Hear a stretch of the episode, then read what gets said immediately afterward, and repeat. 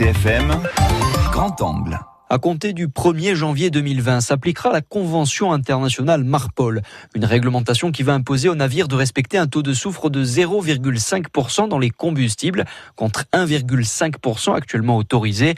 Des enjeux environnementaux qui font partie des priorités, nous assure Marie-Louise Judigeli, directrice des ports de Corse du Sud. La réglementation, il faut la respecter et on la respectera et c'est ce qui fait euh, d'ailleurs euh, un petit peu le, le dard qui fait avancer tout le monde, c'est la date de 2020. Pour limiter les rejets polluants, la solution du branchement des navires à quai reste la plus aboutie à ce jour. Ludovic Amourou est le cofondateur de Corsican Blue Project, une start-up qui travaille à une activité maritime plus propre. Donc les rejets polluants pourront être réduits d'une part par la connexion des navires à quai. Donc la connexion des navires à quai est en développement dans le port de Marseille, donc le grand port commercial de Marseille, qui s'appelle le GPMM. Nous souhaitons à terme pouvoir effectuer des connexions euh, pour la Corsica Linea sur le port d'Ajaccio. Et nous sommes en train de travailler en 2019 euh, pour équiper notre premier navire. On cherche aussi à utiliser à terme de nouveaux carburants comme le GNL, le gaz naturel liquéfié. Alain Giacosa est le responsable de la plateforme GNL de Marseille et selon lui, il sera prochainement possible d'approvisionner tous les bateaux de Corse. Pour la propulsion des ferries, oui, et très probablement à Marseille parce qu'on a déjà du GNL à Marseille et qu'on a les solutions techniques pour le faire.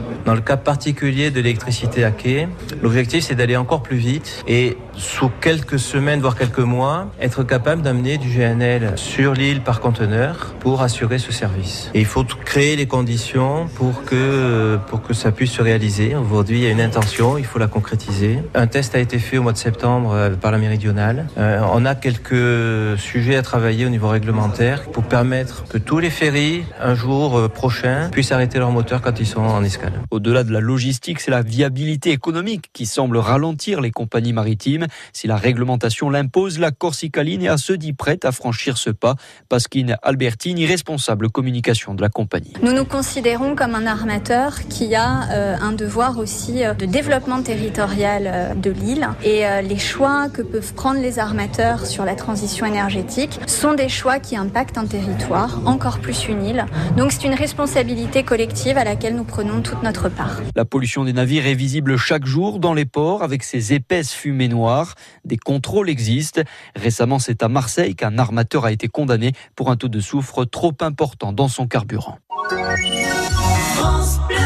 France Bleu RCFM.